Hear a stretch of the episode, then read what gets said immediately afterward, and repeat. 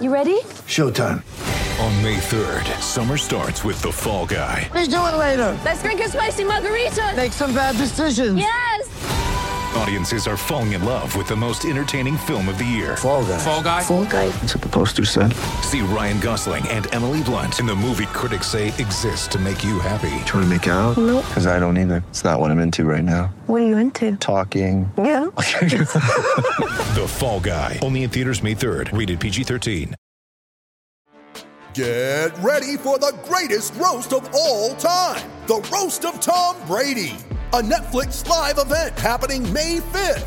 Hosted by Kevin Hart, the seven time world champion gets his cleats held to the fire by famous friends and frenemies on an unforgettable night where everything is fair game. Tune in on May 5th at 5 p.m. Pacific time for the Roast of Tom Brady, live only on Netflix. Mom deserves the best, and there's no better place to shop for Mother's Day than Whole Foods Market. They're your destination for unbeatable savings, from premium gifts to show-stopping flowers and irresistible desserts. Start by saving 33% with Prime on all body care and candles. Then get a 15-stem bunch of tulips for just $9.99 each with Prime. Round out Mom's menu with festive rosé, irresistible berry chantilly cake, and more special treats. Come celebrate Mother's Day at Whole Foods Market. FIFA have just hosted the Men's Football World Cup in Qatar.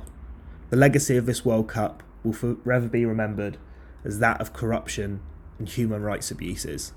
It's illegal to be gay in Qatar, and LGBTQ plus people are persecuted in the country. So today we're going to turn the spotlight on cricket because it was only 12 months ago that the T20 World Cup was held in the UAE.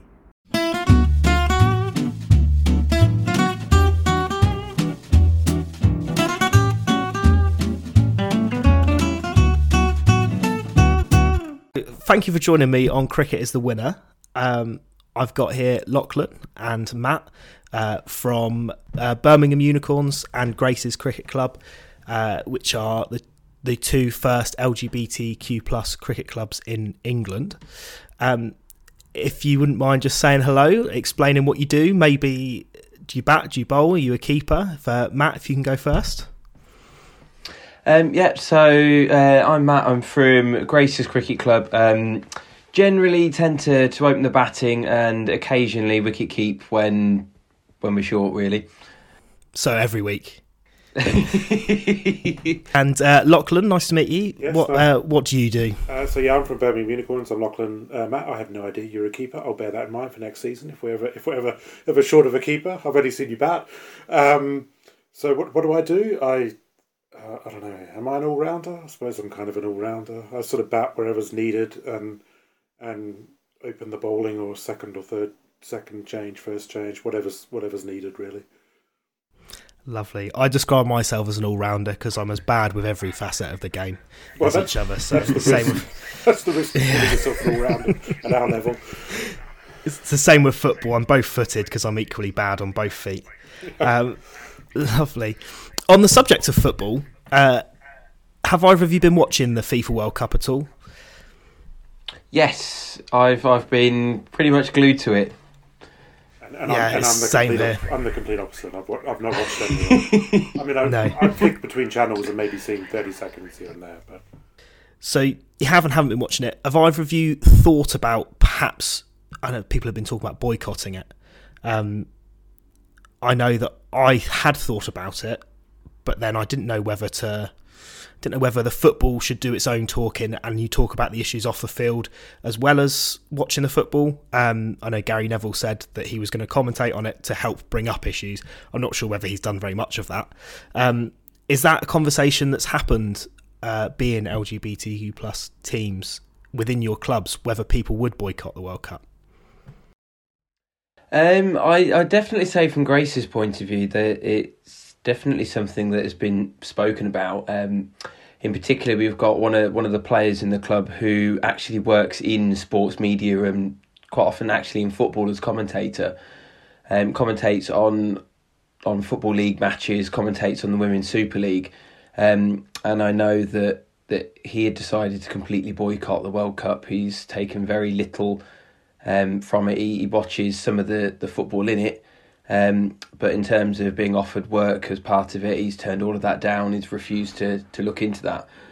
Um, so th- there has been some people who have boycotted it. Um, I think there's, there's some people within the within Graces who are, are not quite as, as into football as as others. Um, I think those who love the sport really really well, I think have, have just carried on uh, watching it. Um, but I think those that have had very strong opinions on it have decided to actually just steer clear a little bit or keep their distance from it.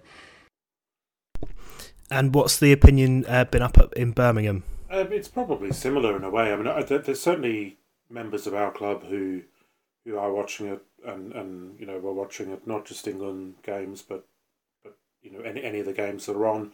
I know a couple of people, myself included, who are effectively boycotting it. Um, so I, I, guess there's a range of opinions, but there's certainly quite a few who um, are remaining, you know, completely engaged and watching it week in or day in day out. And I think it's tough to separate the football from the political messages when the political messages keep coming so thick and fast. It's every game there's someone a story of someone not being allowed into a stadium for having something rainbow or um, England not being allowed to wear the armband, things like that. People trying to make Germany's defeat the other day about the fact that they made a protest before the game, which wasn't even entirely about LGBTQ plus rights. It's, it's so it has been quite tough to separate the two. I mean, the whole thing is a shambles anyway, because even down to banning alcohol on the night before the, the first game, which I, we can all survive with no alcohol, I'm sure. Um, but it that just is the smallest thing that was clearly it's just a complete farce the whole thing. Um, and that brings me on to the subject of cricket in the same way that so in Qatar um, there's appalling human rights abuses uh, and also as well LGBTQ rights are pretty much non-existent in the country. Um, and yet in cricket last year the ICC T20 uh, the men's competition was hosted in the UAE which has a nearly equal record, um, and even the same same uh, lack of LGBTQ plus rights as Qatar. Didn't, but no one had these. I don't know about you two. Um, did anyone have these conversations around the UAE tournament? No, um, I think very much. I think the the cricket was the biggest discussion amongst all of that. I don't think there was any discussion about it. I don't remember a particular strong conversation about it.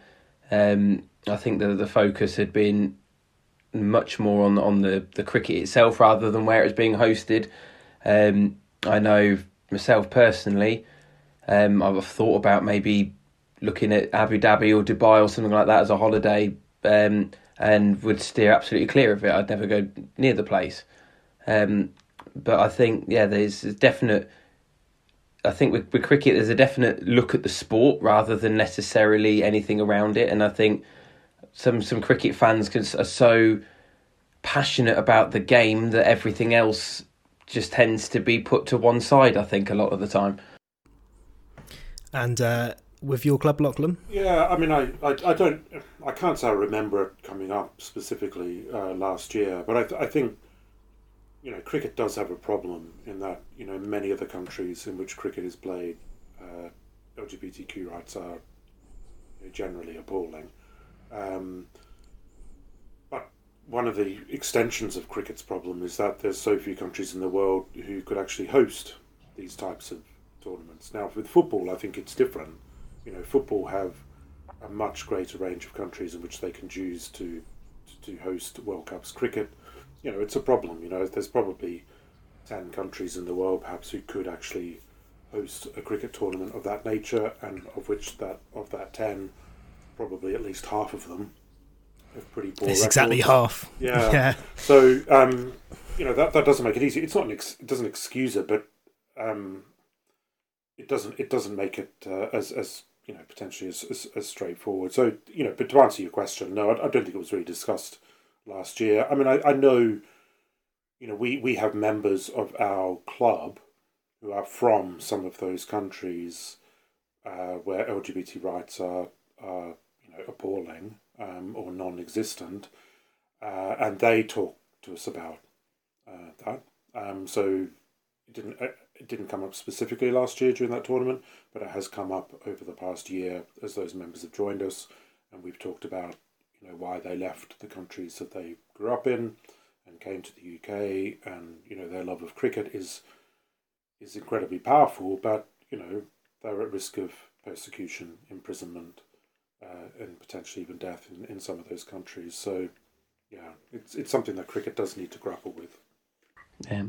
I think going on from from your point there, Lachlan, particularly with Graces, Graces has been going nearly thirty years now, um, and it's it's London based, and for a lot of the the players, particularly in the earlier days of Graces, it was their their safe space from something in a in a different country that had been the thing that had hounded them almost out of their country. There's there's a lot of uh, particularly Asian background or Asian heritage players for Graces who have who are not born in the UK. They've come to the UK. They've come to London, and Graces has been that that safe space for them to actually not only just be a gay person, but to still have that love for cricket.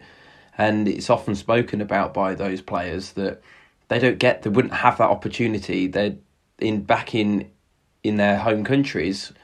There would be a gay man or they would be a cricket player. They would never be able to have the opportunity to do both so that that's a question, I suppose.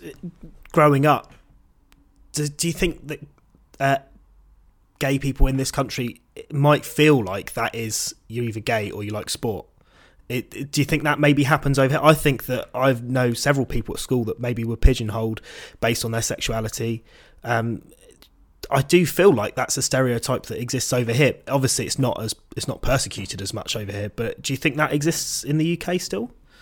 I absolutely think so. I mean, if you if you think of role models within sort of professional sport, the overwhelming majority of LGBT role models are female, and I think without those role models, it's very very easy to to pigeonhole, particularly gay men, into a certain stereotype because there just isn't the, enough role models or enough um, sort of enough figureheads to actually break down those stereotypes. Yeah, com- completely agree. I mean, I'm sure it's better now than it was 20 years ago, 30 years ago, 40 years ago, but I think the stereotype does still exist. I think having clubs like ours and Grace's is part of the the process of breaking down those stereotypes, you know, within cricket anyway, that, you know, people will play against us and realise, well, actually, you know, people as part of the LGBTQ community can actually play cricket. Um, you, you can do both. You can be a sports person,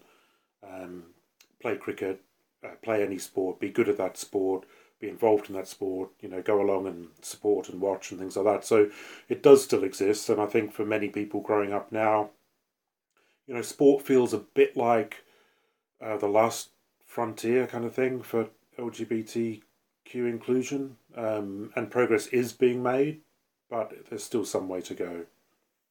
On the female role, role model thing as well, it it's the same with football, I suppose, but it does appear that majority of um, homosexual players that we see are female players. I mean, um, I've got in my notes uh, the Sciver Brunts that wedding uh, in the summer.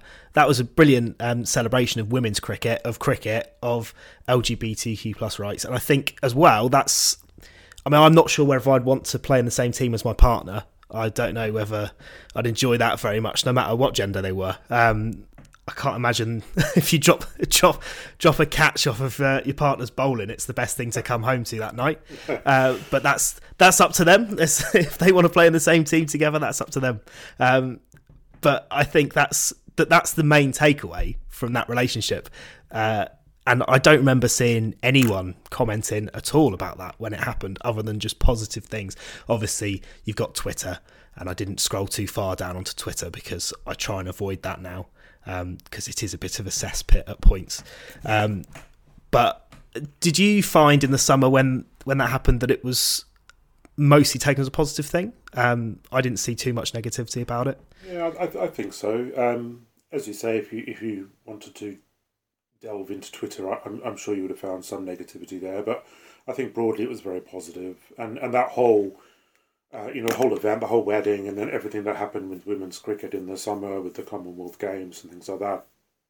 and the other LGBTQ players who are part of um, part of that and the hundred and, and, and women's cricket more broadly, I, I think generally has been received really positively, which has been really nice. You know, to have two high profile players like that uh, get married uh, and be so open about who they are, I think is a really positive role model for uh, LGBTQ people in cricket. Yeah, I, I totally agree. I, I think there's very, very few times you get in professional sport when you can make an example of something in a positive light, particularly amongst LGBTQ plus communities. Um, I think often examples are made of, of something negatively because you want to eradicate something, and actually having something that you can put on a pedestal, such as as that wedding, it just means that actually it just makes it okay. It just makes it seem normal. That yeah, you've got yeah. these married players; they just happen to be married to each other.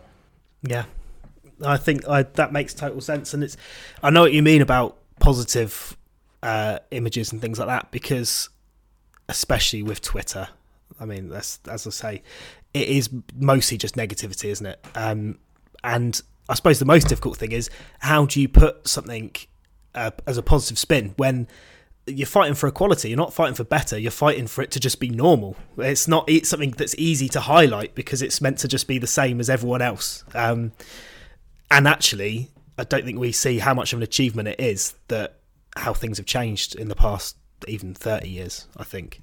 Yeah, um, agreed. And, and and you're right. I mean, having that visibility is fantastic. Making it normal, like Matt was saying, is is fantastic. You know, if you see, you know, any of the England men's players with their wives or girlfriends, um, or they're getting married or whatever it might be, you know, that's totally normal, as it should be. You know, uh, um, mm and so it should be the same for um, Katherine and Nat or, or any any other LGBTQ cricketers that are out there who do get married or get together, and and it was it was such a refreshing positive, and I think I think you know despite the negativity on platforms like Twitter, I I, I think it was there was much more positive um, mm. messaging and vibes out there than there were negative, which was great to see. If you're struggling to lose weight, you've probably heard about weight loss medications like Wegovy or Zepbound, and you might be wondering if they're right for you. Meet PlushCare, a leading telehealth provider with doctors who are there for you day and night to partner with you in your weight loss journey. If you qualify, they can safely prescribe you medication from the comfort of your own home.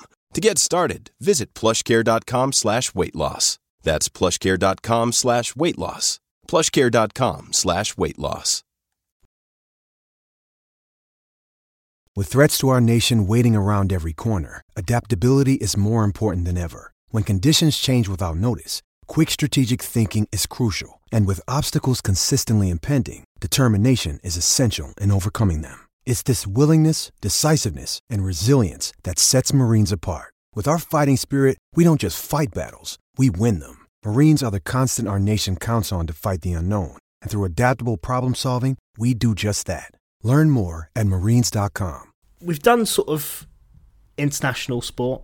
Um, suppose the, the, other, the only question I have really, and I think you answered it a bit earlier, Matt, with going on holiday to Dubai, and places like that, is do you think that LGBTQ plus people would feel comfortable going to some of the countries that host cricket or whether it's somewhere that would be avoided. Are there places that are perhaps easier to go to, such as I don't know whether the West Indies is somewhere that's more accessible for um, the community, or whether it's everywhere's off limits. Um, I don't know if you have any stories. Anyone that's maybe gone on holiday to places like this, or um, from from my perspective, so I've I've I've been on work trips to some of these countries. I've not I've not been there to watch cricket, but I've been there on work trips. And what I what I would say is, when when you're LGBTQ plus, you have to make a decision before you board that plane if you're going to go about how you're going to present yourself,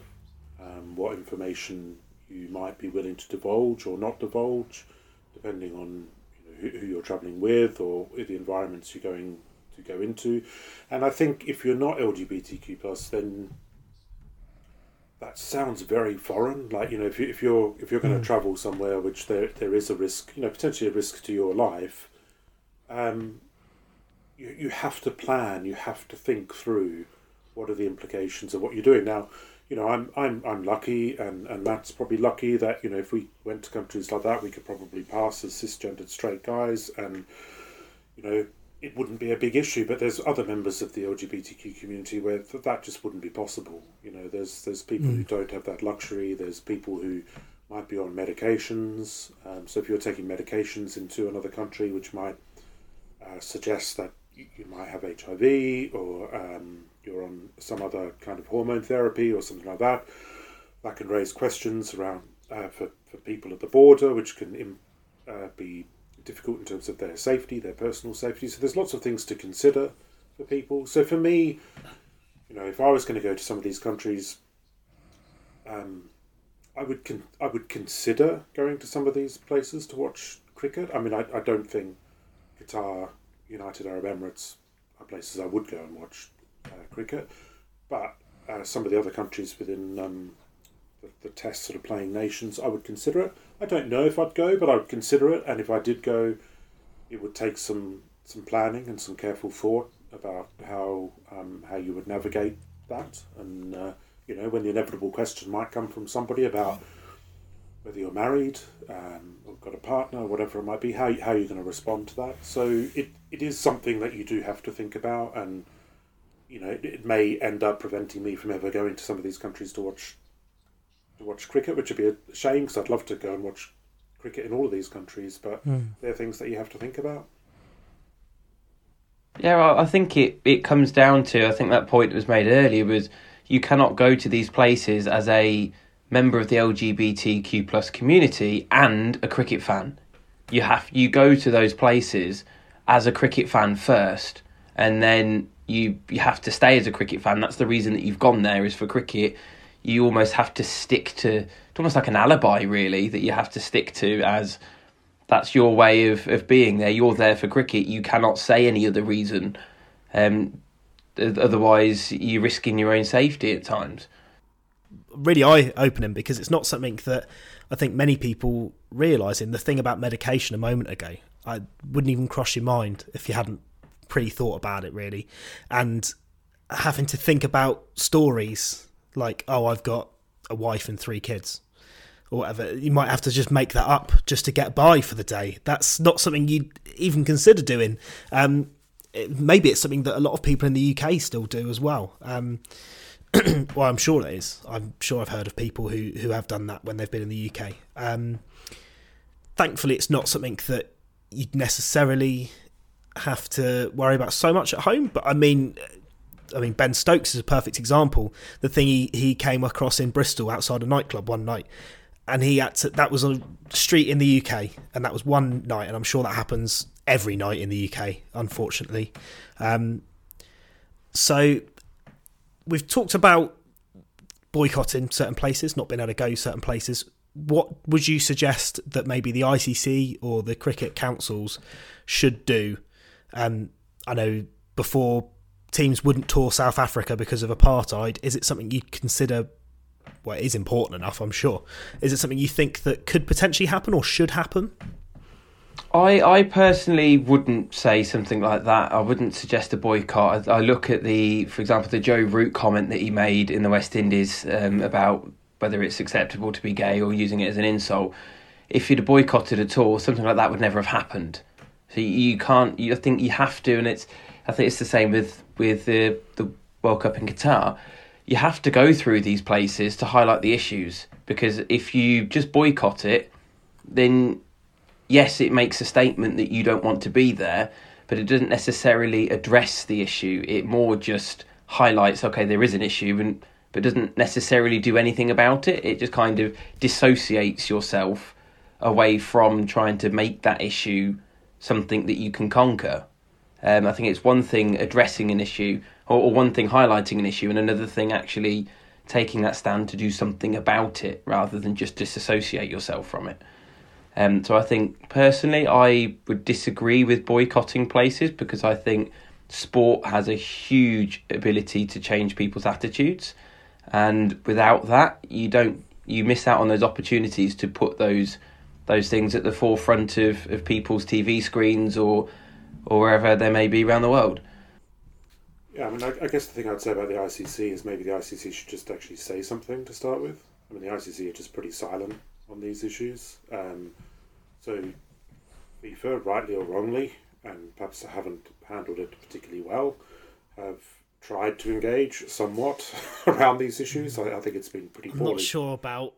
I'm not sure about Infantino's comments. Whether No, exactly. Like just- as, as a, they were poorly I judged. feel, I feel disabled. I feel gay. Yes. It, like, how is that a, a defense for anything? It makes no sense, does it? It, it, it doesn't. No, it doesn't. And and you know, it was it was clumsy and you know pretty offensive, really. But um, you know, FIFA have arguably tried to engage. I don't think the ICC have tried to engage at all, and I think trying to engage in some of these conversations might be useful. Um, I'm I'm going to disagree with Matt a bit here. Um, I think I, I used to be of the same opinion that I thought going and engaging was useful, but I, I feel like um, we, we did that with China and the Olympics, and they haven't engaged, and things have got worse for many people over there. We did that with Russia, with the Olympics and the uh, Football World Cup. Things have got worse there just in the last couple of days. They've uh, implemented even more draconian laws around the LGBTQ plus community. I'm not convinced it works. I'm not convinced. Uh, I, I, I- hope I'm proved wrong with Qatar, but I'm not convinced it works. Um, I believe this is just essentially sports washing and a massive marketing uh, organized uh, marketing ploy on behalf of uh, countries like that. And and I think they've shown that with their behaviour during the tournament that um, they're, not really willing to change. And I and I feel like human rights and people, you know, letting people be who they are should be non-negotiable. And uh, so yeah, I. I don't think cricket can necessarily afford to boycott, so I'm going to contradict myself now. Partly because if we did, you'd probably have three countries Be- left or four countries left yeah, just playing each other. And really wouldn't be many with the. so, so I'd, um, I'd like the ICC to engage, and I'd like the other cricketing councils to engage and and you know talk about these things, um, which I don't think they really do. And and maybe that's the place to start with cricket, and maybe we can see some gradual change. I, I think there's also there's that argument. It's that fine balance, isn't there, between whether that country is deemed appropriate or deemed in the same brand as or the same bracket as some other countries, and growing the game globally. And I think you would you would never ever host something in Afghanistan, for example, but without having that way cricket has been the last few years, you've now got Afghanistan as one of the major leading countries in world cricket. Yes. Yes, you could you could argue say UAE as well that they're represented in, in many World Cup scenarios, not just as hosts, but you could argue if they weren't hosts, they probably would have qualified through their own right anyway. Um, and without without sport being or cricket being the way it is, you wouldn't be able to grow the game in, in the way that it has as well. You would be limited to just the test playing nations, really. Yeah, that's true. That is true. I, I did some counting earlier, and of the 10 test playing nations, five have got anti LGBTQ plus laws. so you would literally have a, a handful of teams. Um, Yeah. and that, yeah, it's ju- it is.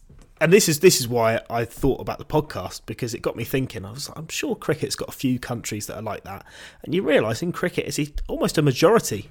It is almost a majority.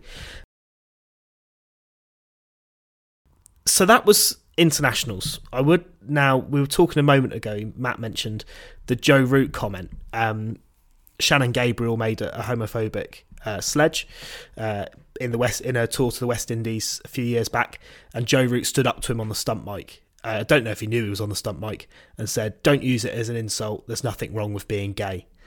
I loved that moment. I'm sure I wasn't on Twitter at the time, but I'm sure that that blew up. Um, and possibly, you don't see it in many other sports, mainly because there's no st- stump mics.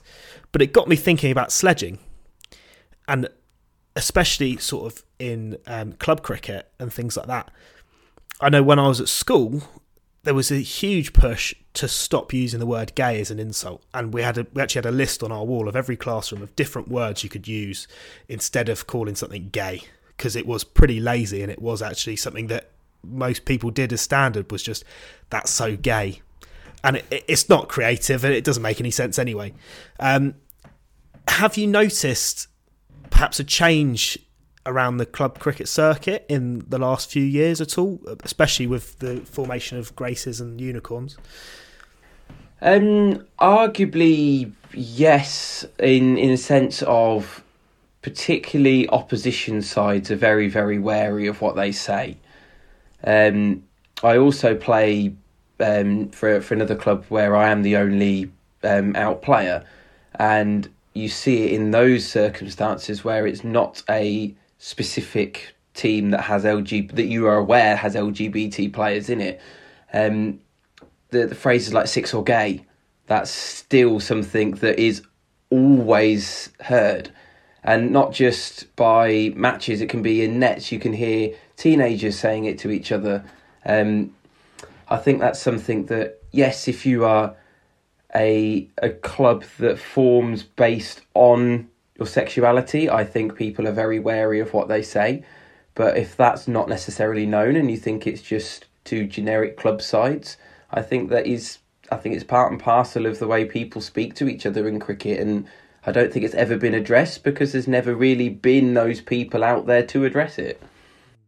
Yeah, I, I think that's fair. I mean, I'm a bit like Matt. You know, I, I play for Unicorns, but I also play league cricket for another club in Birmingham. Um, you know, for Unicorns, we we've not had any issues um, as as Unicorns Cricket Club. You know, with our opposition for the sort of same reasons I expect that Matt's just talked about. Uh, you do hear some homophobic or biphobic or transphobic banter, um, like Six or Gay. I must admit, I'm lucky. I, I haven't heard Six or Gay for a couple of years. Um, it's, it's been probably pre-pandemic when I last heard that. Uh, but those types of slogans, you know, that that type of lazy language, is still part of the game. And I think Matt's right that it's not.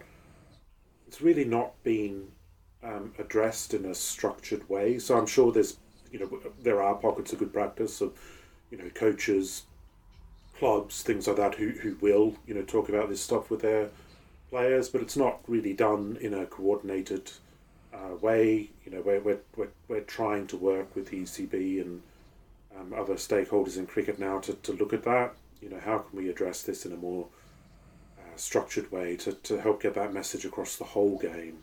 That that kind of language um, is, you know, it's not banter. It's it is homophobic or transphobic or whatever it might be. And honestly, it's it's just it's just lazy. It's just as you said, Stephen. You know, it's it's it's a really often it's a really lazy term or phrase that's thrown out. Um, and we can do better than that. I, I think everybody can do better mm. than that. Yeah, and I, I think it also stems down to things like the Rainbow Laces campaign I think, personally speaking, as much as it's very, very good to highlight visibility, I'm not entirely sure what the impact of Rainbow Laces actually is. I think it, it just, yes, it's very good to to have those things and to to create that visibility, but in terms of challenging stereotypes and encouraging more people to come out, I'm not necessarily sure it does. I think it just kind of just highlights the people who are already out and in the game as opposed to encouraging more people to come out. Yeah, I think that's mm. fair. I think that's fair. I mean, it's good, isn't it? I mean, we want to have it. It's important, but it feels like it's maybe for cricket at the moment, and and in the in recent years, they felt like rainbow laces was the thing to do, and it's great, do it. But there's a bigger, there's other pieces to the jigsaw that we need to be putting in place in order to make cricket as inclusive as possible and enable other people to come out and both at the recreational game and then you know hopefully at uh, professional levels as well. Always talk about the spirit of cricket, which we all know doesn't exist really, um, but also as well, it's such a gentlemanly, in air quotes, gentleman's game. Do you think that can hold people back a bit? Do, do you think that maybe people get a bit set in their ways with terminology and, and inclusivity and things like that. It's for a certain type of person, maybe. I, I think there's definitely some scope in that. Um, I, I do think that the spirit of the game, yes, it, it keeps games to to a very good sort of level of behaviour, but doesn't necessarily allow people that opportunity to speak out about something. Mm. I think in, in sports where there is that little bit more freedom to, to say what you, you want or say what you, you think, it gives you the opportunity to actually say, do you know what, no, that is wrong. And I think with the spirit of cricket, I think you you're encouraged to, to be so nice to each other that actually you don't have that that level of brashness to to speak out about something. You just kind of carry on because of the spirit of the game. Hmm. Yeah, it's a it's a it really interesting point, Stephen, and, and it's not something I've thought about that much. But I think there's you know I think there might be something in it. But I think there's something around what Matt you were just saying around the spirit of cricket, where it's almost like if people it, it makes it makes it easier for people to resist change because you know this is the way we've always done it. It's it's you know that's that's the spirit of cricket. You know we're all nice to each other, but you know being nice to each other is great. But you know I'd argue we're probably not always nice to each other out on the cricket field. Um, but I do wonder if that sort of contributes to a resistance in to change things within cricket. So as Matt was sort of saying, you know, to be able to speak out I had the opportunity a, a, couple of weeks ago to speak to a couple of people who are, you know, reasonably, you know, reasonably senior coaches in in England, um, at you know, coaching at professional level, and I was just saying to them that it feels like there's still such an inertia at times within the game to change, and and that's not just around LGBTQ plus um, rights. That's you know about inclusion more generally, or just the game more generally. It feels like there's a resistance, and you know, maybe some of that is tied up in that sort of language and and spirit of cricket. It's an interesting perspective. Yeah, yeah I think that the terminology as well in cricket is is very misogynistic. I mean, it's only taken the last couple of years to stop referring to players as batsmen and actually referring them to batter. But you think of all the, the fielding terms as yes. as well. There's so many other little bits. Night watchman, for example. These are they're all terms that are um, attached to a certain stereotype, and mm uh, whether that's LGBTQ plus or whether it's sexism, whether it's disabilities. There is that that very much that this is the way cricket has always been, and because that's attached so globally into the history of the sport, people just carry on using it. Mm. I think there, there, there's definitely a lot of scope where you can actually say, do you know what? We, we can make this more gender neutral or we can make this more accessible in terms of labelling things that don't necessarily need to be labelled. Mm. Very true. Yeah, the batter one is something that when we we first started this podcast uh, in its first form, I think a couple of maybe a couple of weeks after the batter term came in. So it was something that we had to learn to to well everyone had to stop using it. I'm, I'm, plenty of people were using the term batter before anyway, but um, I think for the first sort of month you kept catching yourself going batsman, and then you sort of change it. And now you hear, I do get fed up because you all you hear on the radio and on TV commentary is batsman all the time, and you just think, come on. I, I, think in the Pakistan series this week, I've heard a few senior commentators actually change to batter for the first time. I've seen a few tweets saying they're finally saying it. Um, so it's only taken a year, but um, that's that's an achievement in itself. Actually, that it's only taken a year for certain things to change because I know exactly what you mean. I think cricket can be the slowest change in sport, and for something that's got more formats than you can count, and every World Cup's a different format, it still doesn't really change, does it? that's true. We do have a lot of formats and a lot of different tournaments to encompass all of those formats. So in some respects, it's uh, very progressive and changing, and in other respects, it doesn't seem to change at all.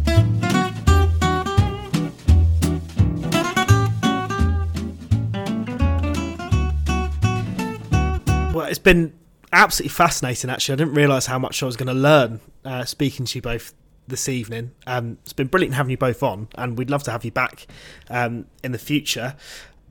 Uh, just tell us very quickly uh, if a new member's welcome. Are there winter nets going on at both your teams? Absolutely. So, uh, Grace's, um, we do our winter nets in February and March. We do midweeks at Lords. Um, and so yeah, we're more than welcome for, for any new members to come along. Um, we play fixtures from right from early April right the way through into October. Um, so just search for, for Grace's Cricket online and you'll be able to see our website or our Play Cricket website. And we're always welcome to any new member. Yeah, and, and same for us. You know, we we will welcome anyone, whatever their cricketing ability or experience, uh, whether they're part of the LGBTQ plus community or an ally. Uh, our winter nets will start in the middle of January and run until the end of March, uh, and we play games from sort of the end of April to early September. But definitely new members welcome. Again, uh, just Google Birmingham Unicorns. We're on Twitter. We're on Instagram, Facebook. Um, we have a website as well, and you can send us a message through there if you want to find out more. Amazing. Thank you so much for coming on, and uh, hopefully we'll see you again in the future. Cheers. Sports Social Podcast Network. Judy was boring. Hello. Then Judy discovered ChumbaCasino.com. It's my little escape. Now Judy's the life of the party. Oh, baby, Mama's bringing home the bacon. Whoa, take it easy, Judy. The Chumba life is for everybody. So go to ChumbaCasino.com and play over 100 casino style games. Join today and play for free for your chance to redeem some serious prizes. ChumbaCasino.com. No purchase necessary. Void where prohibited by law. 18 plus terms and conditions apply. See website for details.